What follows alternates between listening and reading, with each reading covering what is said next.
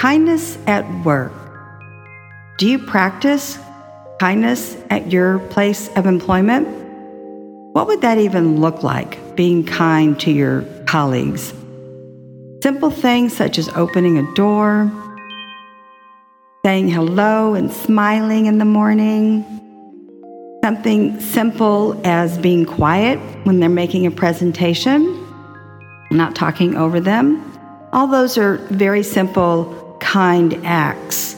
Being respectful, tapping down the negative.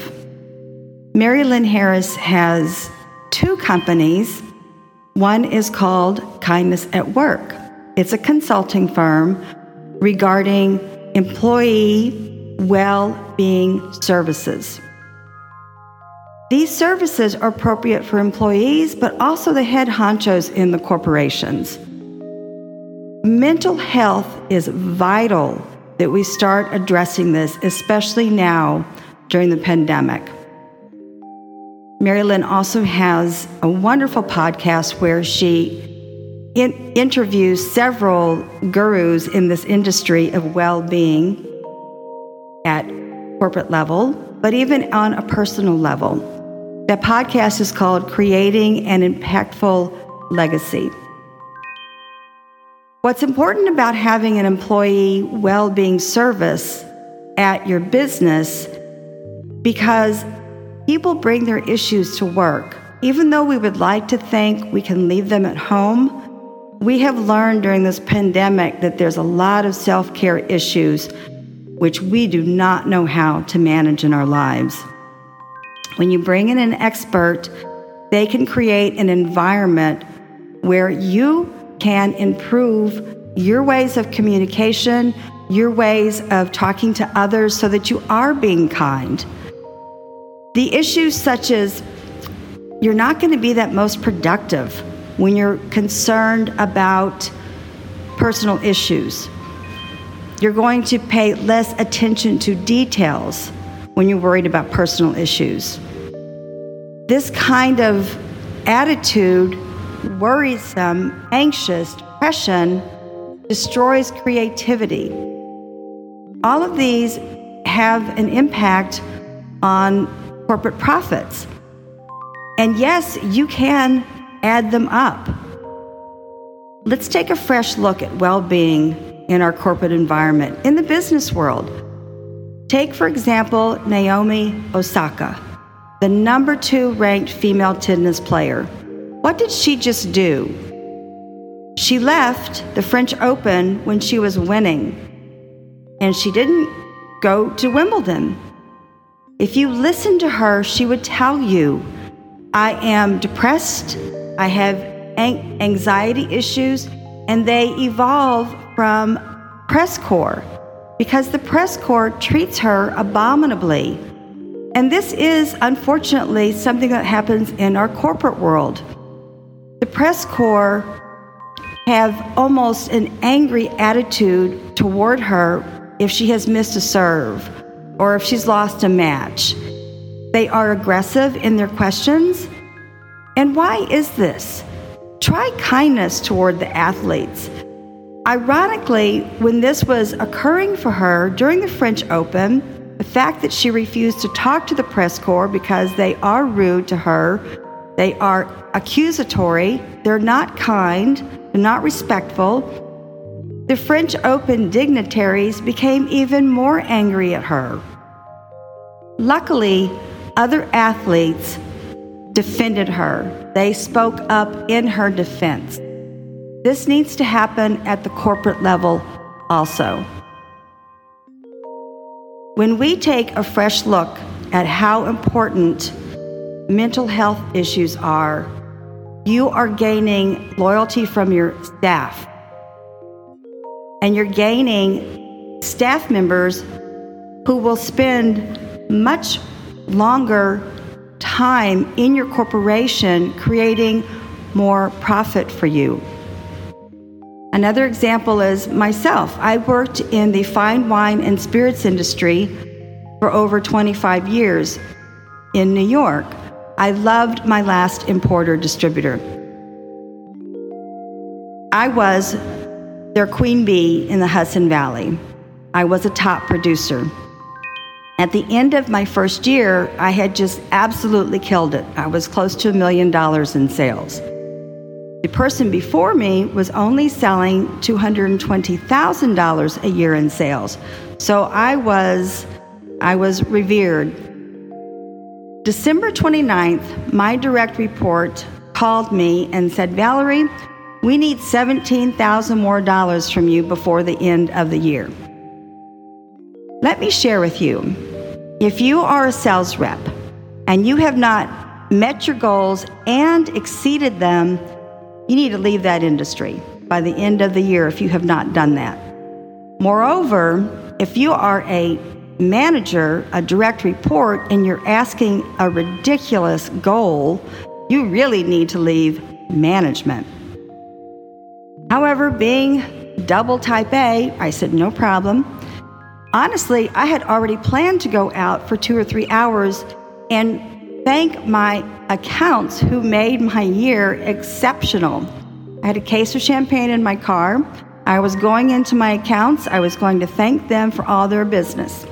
What happened instead was a drunk who was also a heroin addict ran into me at 55 miles per hour. I was in the hospital once I was out of the hospital, I had all kinds of broken bones to recuperate.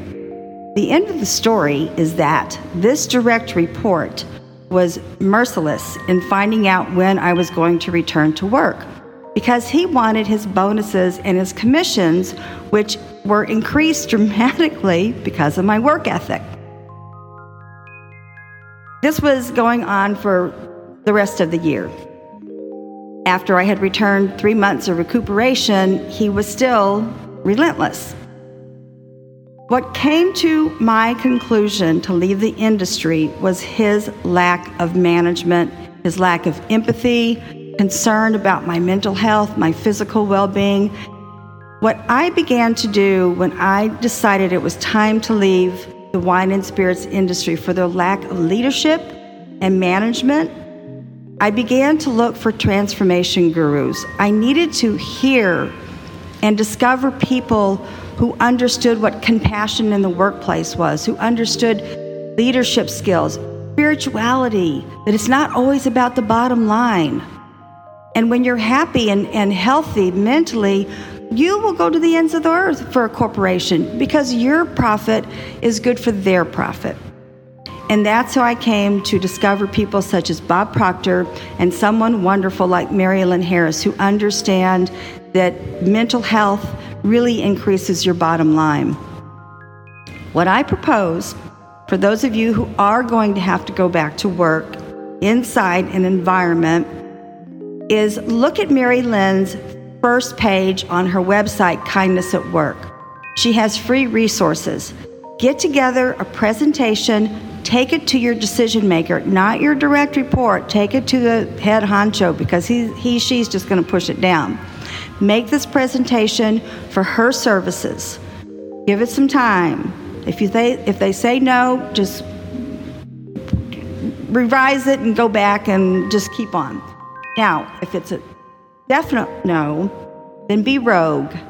Get together your teammates, buy her services, Use these services yourself to prove to them that mental health in the workplace is a huge competitive edge to other corporations. You will be more creative. You will pay more attention to detail. You will be able to manage the ups and downs of anxiety and depression. You can do this virtually.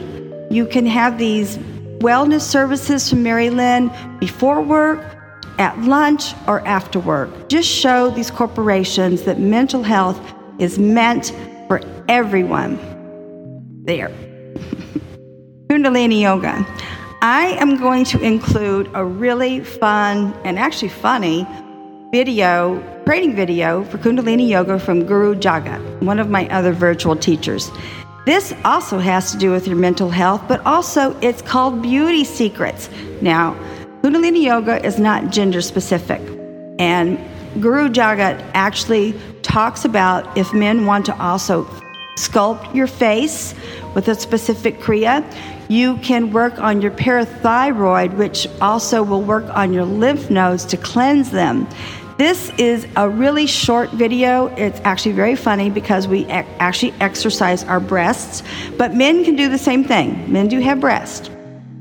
This particular video talks about oxytocin, talks about dopamine, and these Kriyas will increase production of them. And if you listen to my last podcast, you'll know that these are really good hormones to create and increase in your body. So it is called Kundalini or Beauty Secrets. It's just fun. It'll be in my podcast details. Lastly, wine. I don't know if anybody's paying attention to the Pacific Northwest in California, but I can promise you this high heat and the fires are running our food. More importantly, for those of us who are in the wine industry, it is running the vineyards. This is costing us billions and billions of dollars.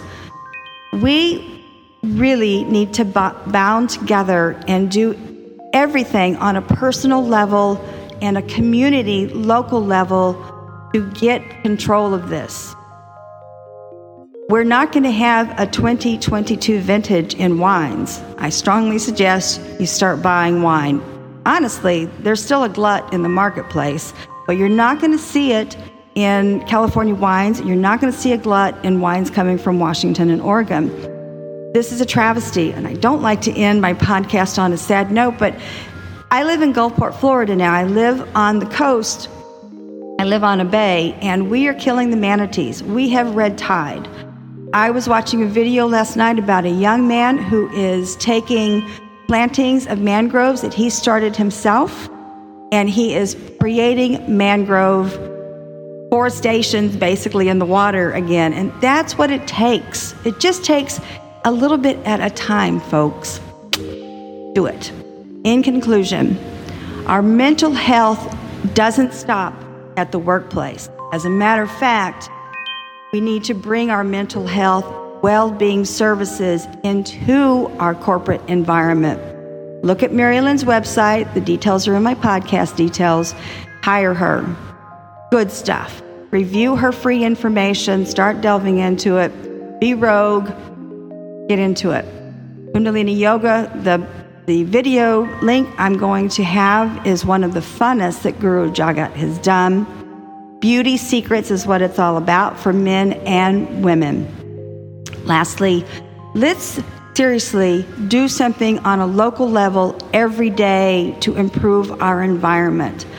If you want more information about this young man who is gardening a new mangrove gardens at the bay in, in, in, his area in Fort Lauderdale, send me an email and I will help you out with that. In conclusion, I'm not a life coach, I'm not a consultant. I produce this podcast every week to help hundreds of people with just three simple, fun topics. Merci.